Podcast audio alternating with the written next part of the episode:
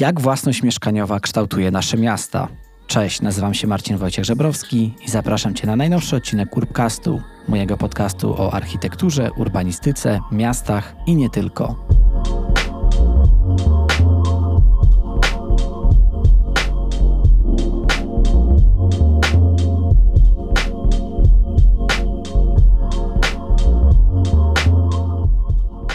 Cześć i bardzo się cieszę, że tutaj jesteś i mam nadzieję, że temat własności mieszkaniowej i o tym, jak kształtuje nasze miasta, jest dla Ciebie ciekawy. Jeśli doceniasz ten odcinek, jak i inne odcinki, to będę bardzo wdzięczny, jeśli wesprzesz mnie dowolnie wybraną przez siebie kwotą na platformie Patronite pod adresem patronite.pl łamane przez Urbcast. A dzisiaj, wracając do tematu, będziemy rozmawiać o tym, dlaczego własność mieszkaniowa w mieście jest istotna, jak wpływa ona na jakość życia miejskiego i relacje społeczne. Jak własność może mieć pozytywny wpływ, jak zaspokaja potrzeby jednostki, ale jak może też prowadzić do pewnych zaniedbań. Myślę, że ważne, żeby wybrzmiało to, że potrzebujemy zacząć traktować własność także jako obowiązek, a nie tylko niczym nieograniczone prawo. I są to słowa mojej dzisiejszej gościni, czyli Agaty Twardoch. Jest ona architektką, urbanistką, profesorką na Wydziale Architektury Politechniki Śląskiej, jest także członkinią Towarzystwa Urbanistów Polskich i Affordable Housing Forum. Współprowadzi pracownię projektową 4400, a także zajmuje się dostępnym budownictwem mieszkaniowym i alternatywnymi formami zamieszkania. Prowadzi badania naukowe, otwarte wykłady popularyzujące ten temat, a także warsztaty projektowe. Dzisiaj skupimy się na temacie, który Agata poruszyła w swojej książce System do mieszkania, wydanej kilka lat temu, która w dość holistyczny sposób opisuje właśnie ogólne podejście do rynku mieszkaniowego i do tego, w jaki sposób mieszkamy. Mówimy o tym, czym jest własność w mieście, jak przejść od prawa do obowiązku w tej własności, jak wygląda struktura własnościowa mieszkań w Polsce, na co pozwala własność, a także jakie będą trendy mieszkaniowe w przyszłości. Czy będzie to mniej posiadania, a więcej dzielenia? Zapraszam na najnowszy odcinek z Agatą.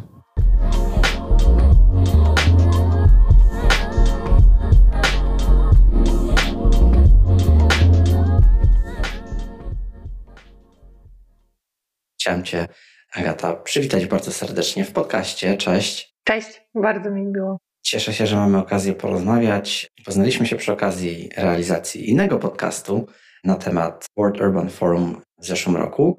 Cieszę się natomiast teraz, że przychodzisz właśnie do, do Urbcastu porozmawiać o kwestii miejskiej, a konkretnie o kwestii własności w mieście, bo ja tak jak Ci zresztą nakreśliłem, zapraszałem Cię do tej rozmowy.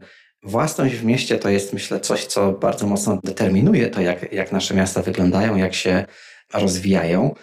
Natomiast ty jesteś tą osobą, która myślę, że ma bardzo dużą wiedzę w temacie własności, a szczególnie pod kątem mieszkalnictwa.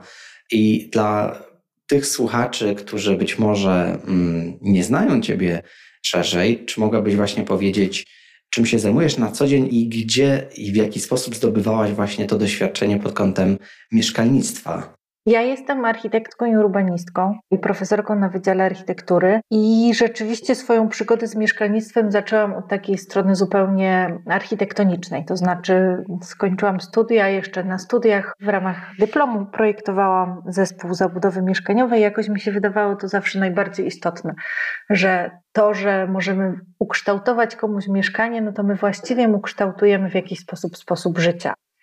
No i na początku wszystko mi się wydawało bardzo proste. Przeczytałam dużo książek, poznałam dużo przykładów, obejrzałam dużo osiedli i wydawało mi się, że wiem, jak należy zaprojektować takie osiedle czy mieszkaniowy zespół, żeby było dobrze. No ale schody się zaczęły, jak zaczęłam pisać doktorat na ten temat i okazało się, że no może wiemy, jak to zrobić, ale w praktyce to nie wychodzi do końca tak łatwo. I wtedy poznałam różne narzędzia, które są także narzędziami pozaarchitektonicznymi do kształtowania tej zabudowy mieszkaniowej, takie raczej z pogranicza przestrzennej polityki mieszkaniowej. No i jak już zupełnie skończyłam swoje badania nad, może nie skończyłam, bo ja je cały czas prowadzę, ale po takim pierwszym etapie takich bardziej zaawansowanych badań, no z przerażeniem zauważyłam, że może wiemy, jak należałoby projektować tą zabudowę, ale ona tak absolutnie nie wygląda No i wtedy zaczęłam grzebać głębiej, co powoduje ten rozdźwięk. No i to był moment, w którym doszłam do kwestii komodyfikacji, utowarowienia, no czyli właśnie własności mieszkań. No i od tego czasu nie umiem przestać w tym grzebać, bo, no bo tam wiem, że leży rozwiązanie tego problemu mieszkaniowego, który mamy, a przynajmniej może nie ostateczne rozwiązanie, bo tego problemu się nigdy nie da ostatecznie rozwiązać, ale tam leży jakaś recepta na, na przynajmniej niewielką poprawę. No właśnie, wspomniałaś o tym, że problemu mieszkaniowego nie da się do końca rozwiązać i ja tak sobie pomyślałam, że właśnie współczuję trochę osobom, które się zajmują tą tematyką, a szczególnie właśnie próbą rozwiązania tych problemów, no bo są to tak przytłaczające problemy, jak się spojrzy też na skalę, tak? Może tutaj na potrzeby tej rozmowy ograniczmy się głównie do naszego kraju, natomiast e, jak zaczyna się porównywać to, jak wygląda mieszkalnictwo i własność, na przykład z krajami Zachodu, no to oczywiście wiele nam jeszcze brakuje. Natomiast, no właśnie, czy Polska jest jakimś takim szczególnym krajem, jeśli chodzi o to podejście do własności? Czy to wynika głównie z historii, czy, czy są jeszcze jakieś inne elementy? Zawsze jestem daleka od podążania tym tropem, że my jesteśmy jakimś wyjątkowym mhm. krajem, bo ja wiem, że my mamy taką tendencję, że tam Polska winkelridem narodów i w ogóle jesteśmy Mesjaszem i, i zupełnie jesteśmy wyjątkowi. Nie, my jesteśmy po prostu na takim spektrum. To spektrum się układa od y, północnego zachodu do południowego wschodu, bym tak powiedziała, na ukos Europy. Czyli im bardziej na północ i na zachód, tym więcej jest wynajmowanych mieszkań. No, w uproszczeniu oczywiście. Im bardziej na południe i na wschód, tym więcej jest własnościowych. Najwięcej jest w Rosji. To tam jakieś 90% prawie jest własnościowych mieszkań. Najmniej w Szwajcarii, tam w okolicach 30% mhm. mieszkań własnościowych potem Niemcy, Francja. Więc my się gdzieś tam plasujemy w tym spektrum po prostu. Czy ta własność, o której rozmawiamy, która wpływa jednak na miasto, to jest taka moja teza na ten mhm. odcinek, spróbujmy też o niej zaraz porozmawiać. Czy ta własność dotyczy mm, w takim kontekście miejskim właśnie głównie mieszkań, czy da się tą własność w jakimś sensie mm, rozciągnąć na więcej, że tak powiem, obiektów w przestrzeni? No, problem własności miasta to jest w ogóle problem wszystkich nieruchomości, czyli budynków i działek mhm. generalnie. I rzeczywiście oprócz tego, że bo przed chwilą się odnosiłam tylko i wyłącznie do ilościowej różnicy między mieszkaniami wynajmowanymi i własnościowymi, to jest jedna sprawa i to jest y, jakaś, o której też możemy porozmawiać, ale jakaś kwestia, co wspieramy i, i co z tego wynika, bo to ma bardzo dużo implikacji, takie rozróżnienie ale druga sprawa jest właśnie związana z podejściem do miasta i tego, jak my na nie patrzymy. I z jednej strony mam wrażenie, że możemy patrzeć na nie jak na takie dobro wspólne, które oczywiście składa się z prywatnych budynków, z prywatnych działek, ale najważniejsze jest to jego funkcjonowanie jako całego organizmu. A z drugiej strony możemy patrzeć na miasto jako tylko i wyłącznie zbitek prywatnych parceli i wtedy mhm. patrzymy na nie bardziej trochę też od strony takiej jak na przedsiębiorstwo, czyli zastanawiamy się nad jego rentownością, pomijając część tych kwestii społecznych. I to też jest jakieś spektrum, jak, jak my na tą w ogóle, jak postrzegamy tą własność, co ta własność oznacza, czy to jest, czy własność rozumiemy jako niekwestionowane prawo do stanowienia, czy własność jest tylko jakimś stanem posiadania, ale wpisanym w szerszy system funkcjonowania miasta. To jest chyba kluczowe pytanie, czym jest tak naprawdę ta własność, jeśli chodzi właśnie o, o kwestie mieszkalnictwa, czy kwestie po prostu miast. Czy myślisz, że własność odnosi się głównie do chęci zabezpieczenia jakby tak swojego życia, czy właśnie swoich bliskich, czy być może możemy spojrzeć na to w ogóle w inny sposób, że własność to jest po prostu lokacja tak jakiegoś kapitału, chęć inwestycji po to, żeby ten kapitał potem pomnażać. Czy ty też sprawdzając na potrzeby na przykład swojej książki System do mieszkania, trafiłaś właśnie na takie różne perspektywy, na różne podejścia do własności, o których mogłabyś krótko powiedzieć? Mhm. Jeżeli chodzi o własność mieszkania, czy w ogóle o system mieszkania, to ekonomiści dzielą to na takie trzy jakby możliwe scenariusze i dzielą trochę kraje na takie trzy możliwe scenariusze. Jeden to jest w takim, którym mieszkanie jest traktowane jako prawo, drugi to jest system, w którym mieszkanie jest traktowane jako towar sensu stricte, czyli rzeczywiście wtedy to jest kwestia lokat, kumulacji i no, towar po prostu. Możemy im obracać, bo jest towarem jak każde inne. A jest jeszcze trzeci, taki pośredni, czy, czy może jeszcze zupełnie inny, system, w którym mieszkanie jest traktowane jako dobro rodzinne. I on jest właściwie w pewien stopniu dominujący w Polsce, bo bardzo często my nawet posiadając te mieszkania, nie do końca wiemy, jakie, ile one są warte, prawda? Jak tam zapytasz pewnie ciocie albo wujka, którzy mają mieszkanie, mieszkają w nim od 30 lat i ono jest własnością, to mimo, że no jest poniekąd utowarowione, bo jest własnością, to jednak oni pewnie nie będą sobie zdawali sprawy z jego aktualnej wartości.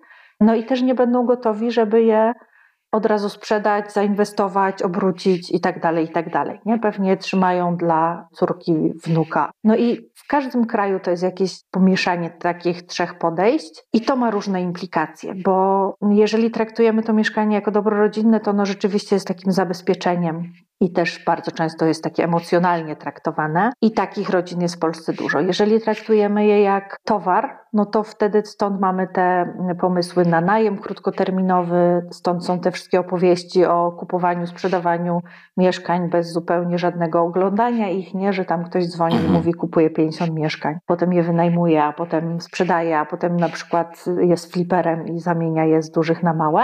Takie historie też są, i jest niestety najmniejszy w Polsce ten wycinek mieszkania traktowanego w kategorii prawa, ale prawo do mieszkania, no też sobie musimy zadać pytanie, co to jest to prawo do mieszkania.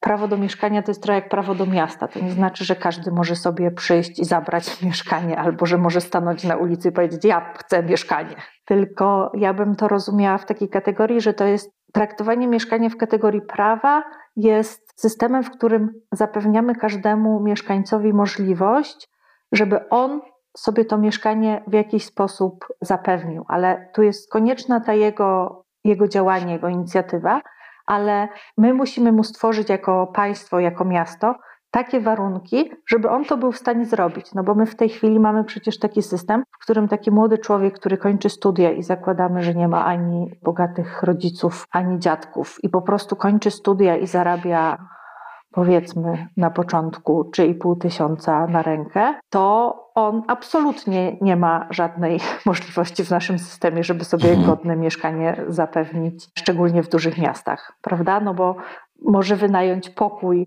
jeszcze na spółkę z koleżanką, no ale nie możemy wtedy mówić, że to jest godne mieszkanie, które będzie odpowiadało na jego wszystkie potrzeby.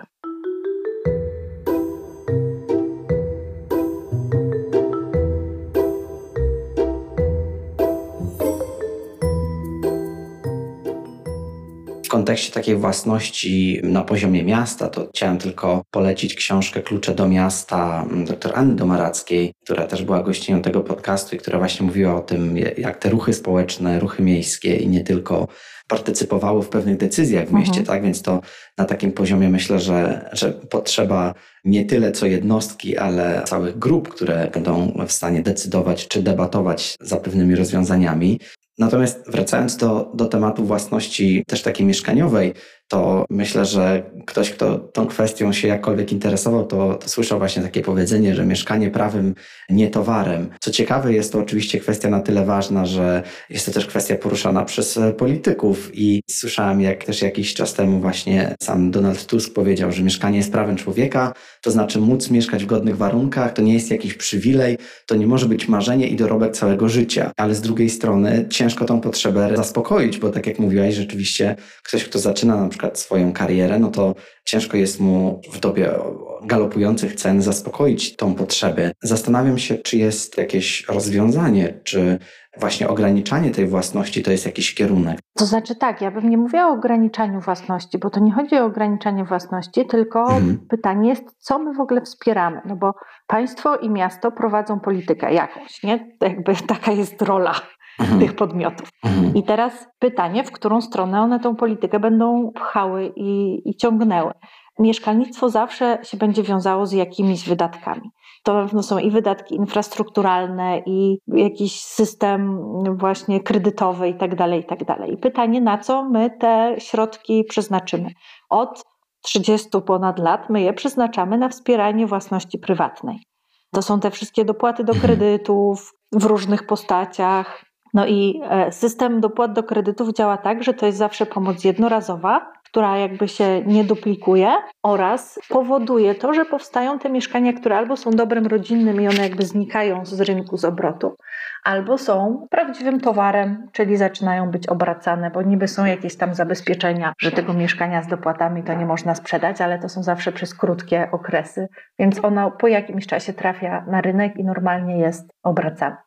Gdybyśmy natomiast dokładnie te same pieniądze przeznaczali konsekwentnie na przykład w system taki, jakim był TBS, on dalej jest, ale tak jak na początku był w jego początkach z tym Krajowym Funduszem Mieszkaniowym, no to on działał na zasadzie udzielania nisko oprocentowanych kredytów, więc te pieniądze, które z tego funduszu szły, wracały potem, były spłacane przez TBS-y i przez ludzi w czynszach i wracały do kasy. I to jest taki system, którym wtedy można jakby no, nieograniczoną ilość czasu obracać. One rzeczywiście mhm. pewnie, ponieważ są nieoprocentowane, no to będą traciły de facto na wartości, ale znacznie mniej niż jak się je po prostu rozda. I wtedy mamy taki system, w którym rzeczywiście dajemy tą pomoc tam, gdzie ona jest potrzebna i na taki okres, na który ona jest potrzebna, no bo my nie możemy założyć, że, ci, że ludzie, którym pomagamy, będą poza oczywiście pewnymi wyjątkami, gdzie mamy do czynienia z ludźmi chorymi, z niepełnosprawnościami itd., tak itd., tak którzy mogą tej pomocy mieszkaniowej wymagać przez cały okres swojego życia. No ale w takim zdrowym społeczeństwie zakładamy, że ludzie potrzebują tej pomocy na jakimś pewnym okresie, a potem będą sobie w stanie radzić już na wolnym rynku. No z tym, że właśnie my nie wspieramy tych osób, które sobie mają problem w tym jednym okresie, tylko wspieramy te osoby, które na wolnym rynku i tak by sobie poradziły. Tak te wszystkie dopłaty do kredytów wyglądały, że dostawały je ludzie, którzy właściwie i tak by dostali kredyt. Jak analizowałam mhm. to do swojej książki dosyć wnikliwie, no ale zresztą nie, nie jestem jedyną osobą, która robiła te analizy. W związku z tym ta pomoc była de facto i niesprawiedliwa, i, nie, i nieskuteczna bo ona rozwiązywała jakiś krótki problem jakiejś bardzo wybranej garstki osób. W tym samym czasie mieszkań w zasobie, przecież w tym zasobie miejskim, niesamowicie cały czas spada. My wprawdzie ostatnio zaczęliśmy jakieś tam mieszkania i te BS-owskie znowu, czy simowskie teraz, i miejskie budować, ale to są jakieś takie promile, to są jakieś takie homeopatyczne, bym powiedziała wręcz, mhm. wartości.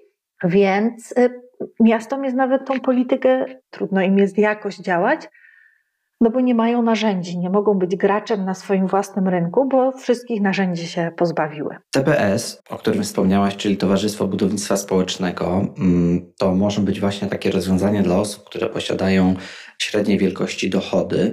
Natomiast to jest właśnie jakiś malutki wycinek tego, co w Polsce mamy. Zastanawia mnie to, czy właśnie jest w ogóle szansa na to, żeby TBS-ów budować więcej? Czy ten rynek kręci się tak naprawdę tak dookoła własności, że ciężko jest przekonać kogokolwiek, czy może ciężko też znaleźć jakieś narzędzia, żeby tego typu budownictwa powstawało więcej? No, ale bo to jest pytanie, czemu on się kręci dookoła tej własności. To nie jest tak, że on się musi kręcić, że tutaj dostaliśmy po mhm. prostu palec od Boga i on powiedział: U was rynek mieszkaniowy będzie się kręcił dookoła własności.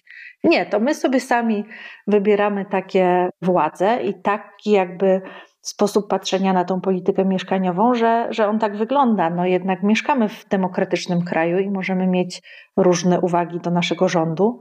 No ale na razie nikt nam go jeszcze nie, nie wmusił, sami go sobie wybraliśmy. No i zresztą nie wiem, czy rozmawiasz z ludźmi na ten temat, ponieważ ja jestem trochę zafiksowana, to ja prowadzę rozmowy z ludźmi na temat własności mieszkaniowej, nawet y, nieprofesjonalnie.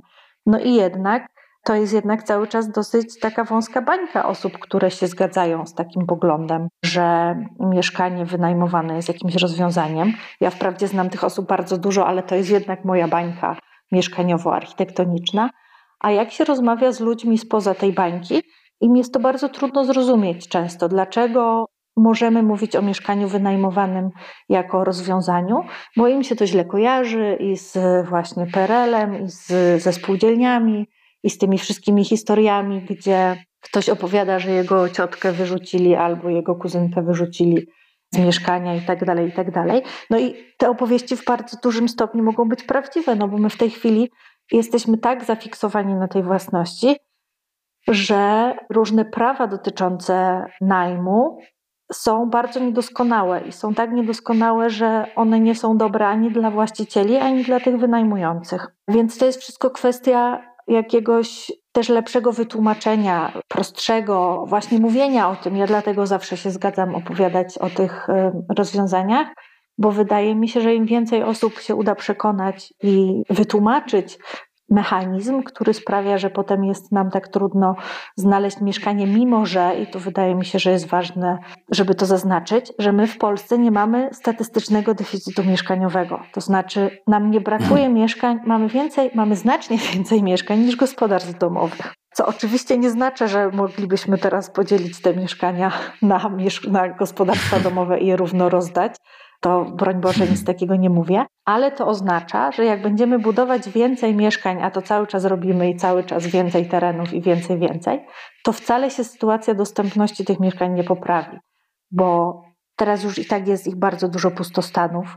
Wychodzi przecież ze spisu, że ich tam jest w okolicach dwóch milionów pustostanów i wprawdzie to nie jest oczywiście tak różowe, jak brzmi, ale to jest właśnie wszystko kwestia, jak my te mieszkania traktujemy. Jeżeli my je zamrażamy jako jakieś lokaty i aktywa, to one nigdy nie będą zwiększały tej dostępności. Dopiero potrzebujemy mieszkań z tej kubki mieszkań traktowanych jako infrastruktura, bo to jest jeszcze jakiś dobre określenie, że mieszkanie, że powinna być część takich mieszkań, które są infrastrukturą, tak jak ciepła woda w kranie. Nikt nam jej nie daje za mhm. darmo, ale właściwie każdy obywatel bez zadłużenia się jest w stanie sobie tą ciepłą wodę zapewnić, prawda? I dopiero tam najbiedniejszym będziemy ją jakoś finansować. Ale generalnie jesteśmy w stanie to zrobić. No a jest to przecież wydatek, więc gdzieś tam my dopłacamy do tej wody jako podatnicy. Więc mhm. no, część mieszkań powinna być traktowana tak samo.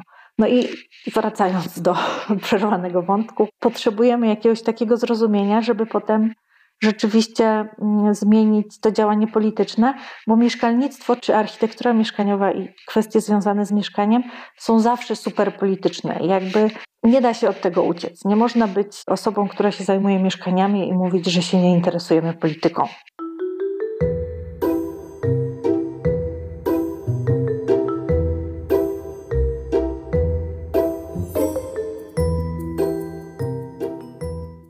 Przechodząc trochę też do szerszego kontekstu miejskiego, może ta własność ma jednak jakieś swoje plusy, bo dbamy bardziej o to, co własne, więc zastanawia mnie to, czy rozszerzenie własności, na przykład trochę szerzej na przestrzeń publiczną, mogłoby sprawić, że zaczniemy o nią bardziej dbać. To jest takie pytanie, może trochę z, z cyklu tych bardziej abstrakcyjnych, mhm.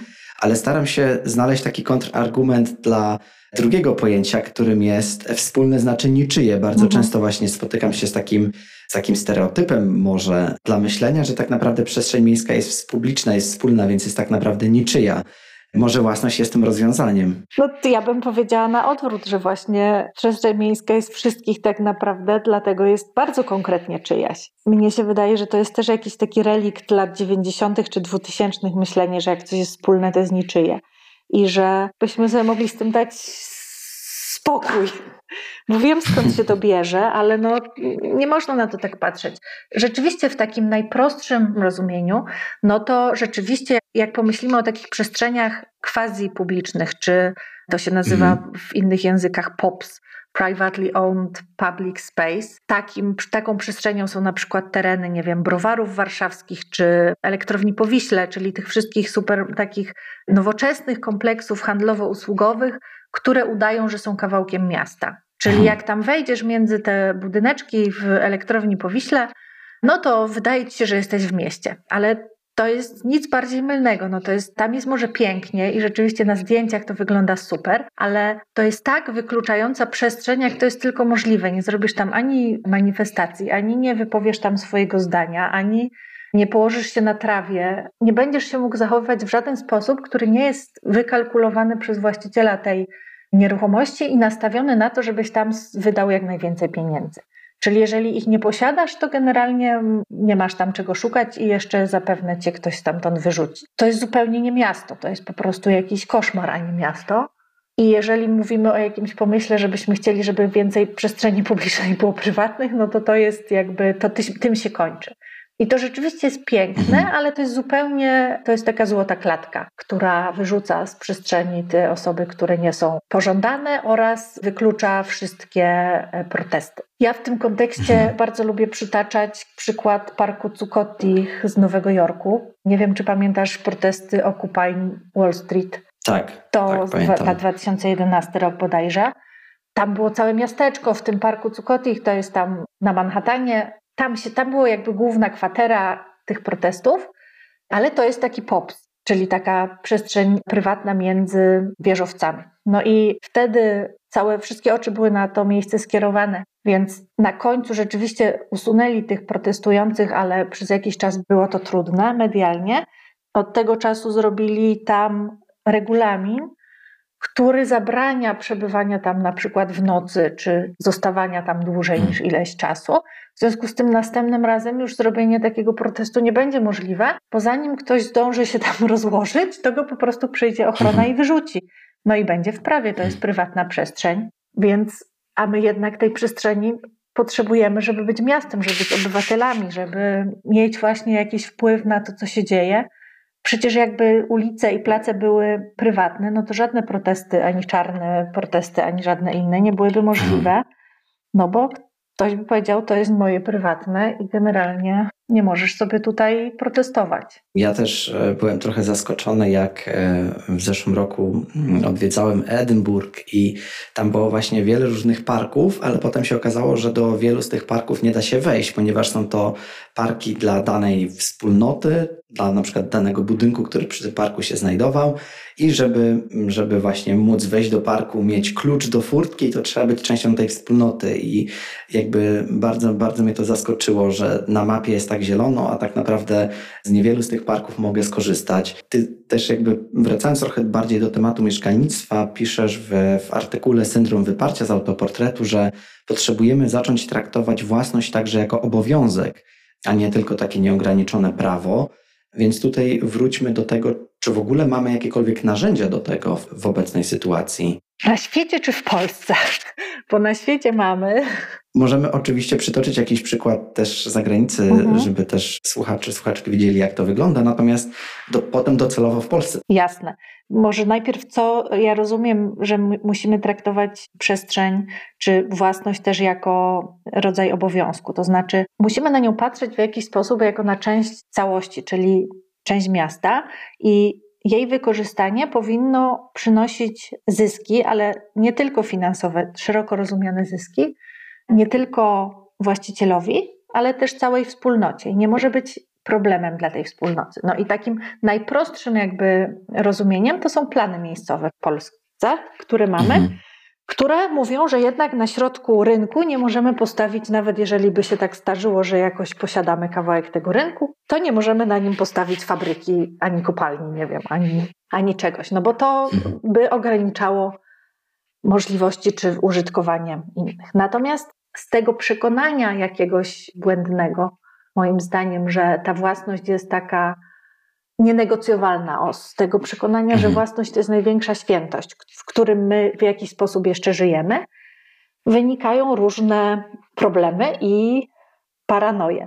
Nie wiem, czy słyszałeś o takim przykładzie, jak na Piotrkowskiej w Łodzi właściciel jednej z dużych działek takich reprezentacyjnych mhm. postawił wychodek taki, sławojkę taką z serduszkiem. Nie wiem, jak dawno to było, ale nie ominęło mnie to. Jakoś, nie wiem, no z rok temu, dwa lata temu, nie tak dawno, ponieważ był właścicielem, który chciał tam, nie wiem zresztą, to się jakoś rozwiązało i obawiam się, że właśnie udało mu się coś tym wygrać, ale kwestia wyglądała tak, że on posiadał działkę, Piotrkowska dopuszczała zabudowę tam do iluś kondygnacji, chyba do czterech, a on chciał tam postawić wieżowie. Teoretycznie nie Beros nie mógł tego zrobić, więc ponieważ żeby zaprotestować, żeby pokazać Radzie Miasta czy, czy miastu, że on ma w poważaniu takie traktowanie, to postawił sobie tam jakiś wychodek, a potem jeszcze zagroził, że jak się dalej nie zgodzą, to zrobi tam farmę świń i co, no jakieś o straszne rzeczy mówił. No i teraz ten wychodek tam dosyć długo stał i generalnie obniżał i wartość całej przestrzeni i jakby odczucia użytkowania, no był dużym problemem. No i teraz w innych krajach Europy Zachodniej w tym wypadku dałoby się wprowadzić rozwiązania siłowe, które by rozwiązały ten problem w taki sposób, mhm. żeby miasto czy mieszkańcy miasta nie cierpieli.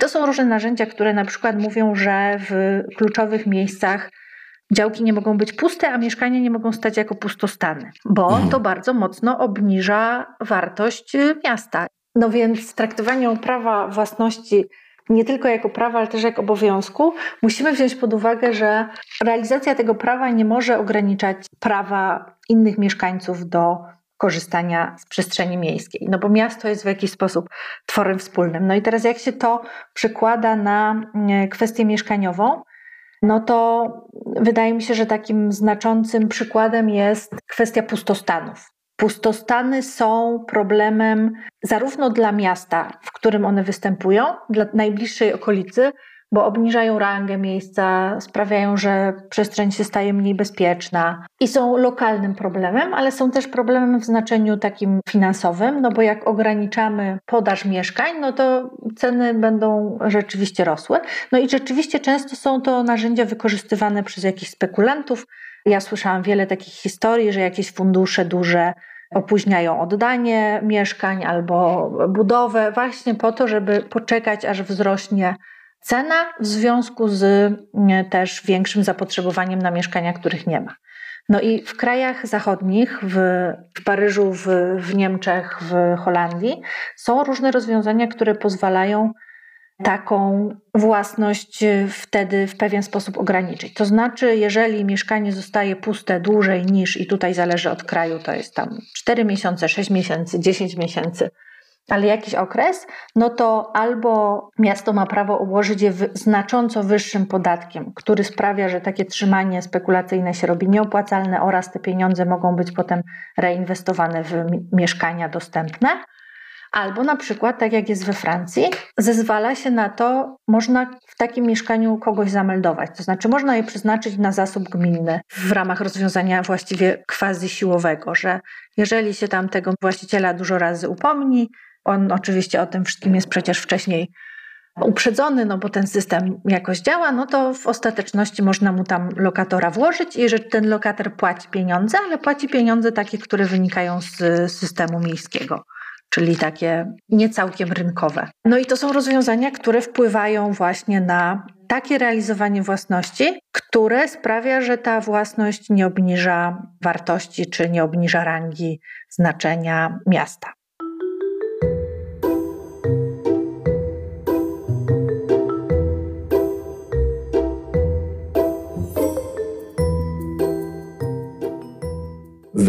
Kontekście jeszcze na koniec takich trendów własnościowych w przyszłości, czy uważasz, że trendy własnościowe w przyszłości to mniej posiadania, a więcej dzielenia? No, jestem wręcz pewna, że, że to jest po prostu konieczne. Że to w jakiś sposób jest konieczne, no bo jeżeli patrzymy na trendy demograficzne, ile jest mieszkańców na Ziemi, o, ile jest mieszkańców w miastach, bo miasta się robią przecież coraz bardziej zaludnione duże szczególnie, to, no to po prostu się okaże, że nie będzie innego wyjścia. Tak mi się wydaje, że to współdzielenie gdzieś tam jest y, koniecznością oraz ono jest też środowiskowo lepsze, bo różne rzeczy wykorzystujemy przecież wtedy mhm. jakby przez cały czas.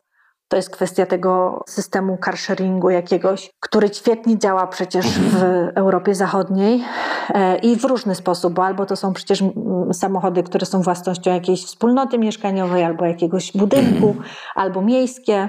No i tylko w momencie, kiedy przestajemy traktować samochód mhm. jako takie dobro statusowe, no to okazuje się, że to jest po prostu wygodne, bo korzystamy z tego konkretnego samochodu wtedy, kiedy gdzieś musimy dojechać, a wtedy, kiedy nie musimy, to on sobie mhm. korzysta z niego ktoś inny. Więc ja absolutnie jestem przekonana, że to jest jakaś, mhm. jakaś, jakaś przyszłość. Oczywiście nie, nie sądzę, żeby dobre było myślenie o tym, że to jest jedyna możliwość. Ja jestem zawsze zwolenniczką tego, żeby systemy były jak, składające się z jak najwielu elementów mhm. i także system mieszkaniowy. Jestem przekonana, że żeby było lepiej, to musimy wykorzystać wszystkie absolutnie możliwości, a nie ograniczać się do jakiejś jednej. Tutaj tylko bardzo krótko napomnę, bo, bo to jest w ogóle też pewnie temat na, na bardzo długą kolejną rozmowę, ale że też takie współdzielenie może, może pomóc z obecnymi problemami, na przykład z samotnością. I tutaj też kojarzy mi się taki projekt o nazwie Make Room, którego autorzy też zresztą byli tutaj u mnie w podcaście kiedyś. I oni na przykład, e, ich projekt polegał na przearanżowaniu przestrzeni. Oczywiście to był projekt taki dość teoretyczny, tak? To się jeszcze nie stało, ale ich projekt polegał mhm. na przearanżowaniu przestrzeni danej wspólnoty mieszkaniowej w taki sposób, żeby z każdego z tych mieszkań wydzielić jakąś tam część miejsca, przestrzeni i to wszystko zsumowane zamienić na każdym piętrze na takie przestrzenie wspólne, tak? Czyli taki trochę co-housing, trochę co-living, ale nie do końca, bo każdy jakby zatrzymuje swoje jakby własne mieszkanie, tak? Ze swoimi strefami prywatnymi, z tym, że wydziela część na potrzeby jakby wspólne. To zdecydowanie brzmi ciekawie. To jest, ja bym powiedziała wręcz, że to jest jakiś rodzaj co-housingu. Co-housing zakłada, że my mamy tą swoją część prywatną i tylko jakiś mały kawałek jest wspólny. I ważne jest tylko po prostu, żeby to, żeby akceptować takie rozwiązania, czyli żeby one nie mogą być nigdy wprowadzone siłowo, te rozwiązania, mhm. ale rzeczywiście jest wiele doświadczeń, które pokazują, czy dowodów, że to się może bardzo dobrze spełniać. To może być też całkiem ciekawym rozwiązaniem, które zmieni na przykład funkcjonowanie bloków z wielkiej mhm. płyty. Myśmy robili z kolei z jedną z dyplomantek taki jakiś eksperyment myślowy czy taki projekt, w którym, żeby zapobiegać właśnie takiej samotności czy wyobcowaniu w tych wielkich mhm. mrówkowcach, no to próbowałyśmy wy, wygospodarować tam jakieś przestrzenie wspólne, które będą ułatwiały jakąś e, interakcję, ponieważ, i tu jest akurat ukłon w stronę rzeczywiście projektowaniu sensu stricte, od tego, jak zaprojektujemy przestrzeń, bardzo w dużym stopniu zależy y, sposób interakcji sąsiedzkich. To znaczy, problemem są te budynki, które są tej przestrzeni wspólnej zupełnie pozbawione, no bo tam nawet jakbyśmy chcieli to jest te więzi sąsiedzkie trudno e, wywołać. To też ma znaczenie. No tak, tak. Tutaj e, jeszcze też kwestie kulturowe. Na przykład z doświadczenia wiem, że mm, w Skandynawii raczej ciężko jest te kontakty nawiązać tak czy siak. Tak? Jedno, że być może przestrzeń klatki do tego nie zachęca, a drugie to to, że każdy raczej woli e, spędzać czas u siebie i, i, i czasem nawet nie powiedzieć dzień dobry na klatce, ale to, to takie przemyślenia na marginesie. Wracając jeszcze do tych trendów dzielenia, czy myślisz, też tutaj śledząc właśnie wątek, czy myślisz, że co-housing, co-living, czy, czy właśnie jakieś takie współdzielenie, to jest raczej nisza, czy mają te, te, te sposoby taką realną szansę na zmianę paradygmatu własności mieszkalnictwa, tego jak, w jaki sposób mieszkamy? Nie sądzę, żeby to była droga do zmiany, bo mhm. raczej to może być dopiero efekt tej zmiany. Ja się zajmuję tymi kooperatywami czy cohousingiem też od bardzo wielu lat. Był taki moment, kiedy bardzo dużo wykładów na ten temat robiłam. Pokazywałam przykłady zagraniczne i spotykało się to z niesamowicie dużym odzewem różnych ludzi, którzy byli zafascynowani i mówili: Matko, chcemy coś takiego zrobić, zróbmy coś takiego, zróbmy. Ale natrawia to na takie przeszkody organizacyjno-społeczne bardzo mhm. duże, które wydaje mi się, że najpierw musimy jednak zmienić trochę sposób patrzenia na własność w ogóle i na tą kwestię wynajmu, a dopiero potem uda nam się te takie bardziej, bo to już jest taka bardziej skomplikowana właściwie forma. To już wymaga i, i bardzo dużej współpracy, bardzo ścisłej, bardzo takiej dobrowolnej. Mhm. Ja jestem oczywiście fanką tego rozwiązania i uważam, że ono jest super, ale ono nie jest dla wszystkich. Nie, no niektórzy po prostu się nie będą w tym czuli komfortowo, nie będą się czuli bezpiecznie, będzie im się trudno jakoś tam dogadać. Mhm. Także ja bym to jednak cały czas traktowała jako, jako jakiś margines, jakieś urozmaicenie, a nie takie rozwiązanie, które nas uratuje. Tak, myślę, że warto podkreślić, bo z kimkolwiek bym nie rozmawiał na temat właśnie cohousingu czy co-livingu, to, to zazwyczaj słyszę, że nie jest to dla każdego. A żeby sobie podsumować w jakiś sposób tą naszą rozmowę, bo ja też daję sobie sprawę z tego, że te trendy własności w przyszłości, rola cohousingu, co-livingu, to, to w ogóle też jest temat na, na, na być może kolejną osobną dyskusję, gdzie moglibyśmy przeanalizować różne trendy. Dlatego, żeby podsumować sobie tą dyskusję na temat własności, czy miałabyś do polecenia mm, jakąś książkę, czy może jakiś artykuł, który by ten temat po prostu dopełnił e, po przesłuchaniu naszej rozmowy? Ja polecam bardzo serdecznie książkę Kapitalizm Krótka Historia Trwania mhm. E, Kacpra Pobłockiego. To jest wprawdzie bardzo szeroki strzał, ale bardzo dużo mechanizmów pozwala lepiej zrozumieć, na pewno. Potem polecałabym też publikację Łukasza Drozdy. Takiego młodego socjologa z Warszawy, który teraz wydaje, zdaje się, w lutym książkę pod, o patodeweloperce. Dziury w ziemi. Dziury w ziemi, tak, ale wcześniej wydał też książkę o właśnie różnych przemianach własnościowo-mieszkaniowych. Wydaje mi się, że to może być e, w tym kontekście ciekawe. Mhm. Świetnie. Tej pierwszej jeszcze nie czytałem, tą drugą tak, jestem w trakcie i myślę, że to jest właśnie kilka wątków, które się jakoś na pewno przeplata ale mam nadzieję po prostu, że, że ten temat też jeszcze będę poruszał dalej, no bo, bo tak jak zresztą wspomnieliśmy na początku, problemu mieszkaniowego nie, nie da się rozwiązać, ale myślę, że można i że warto o nim rozmawiać. Też tak myślę. Agata, dziękuję bardzo za naszą rozmowę i za to spotkanie. Bardzo dziękuję.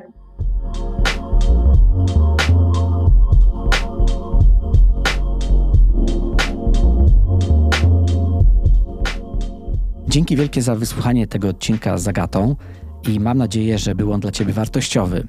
Jeśli tak było i jeśli masz ochotę, to będę wdzięczny, jeśli wesprzesz mnie na Patronite pod adresem patronite.pl łamane przez Urbcast i dzięki Tobie będę mógł dalej niezależnie tworzyć ten podcast. Pamiętaj też, że możesz poczytać, a także dowiedzieć się więcej na temat mojej działalności, a także innych rozmów na platformach streamingowych, na stronie urbcast.pl, na LinkedIn, Instagram, a także Facebooku.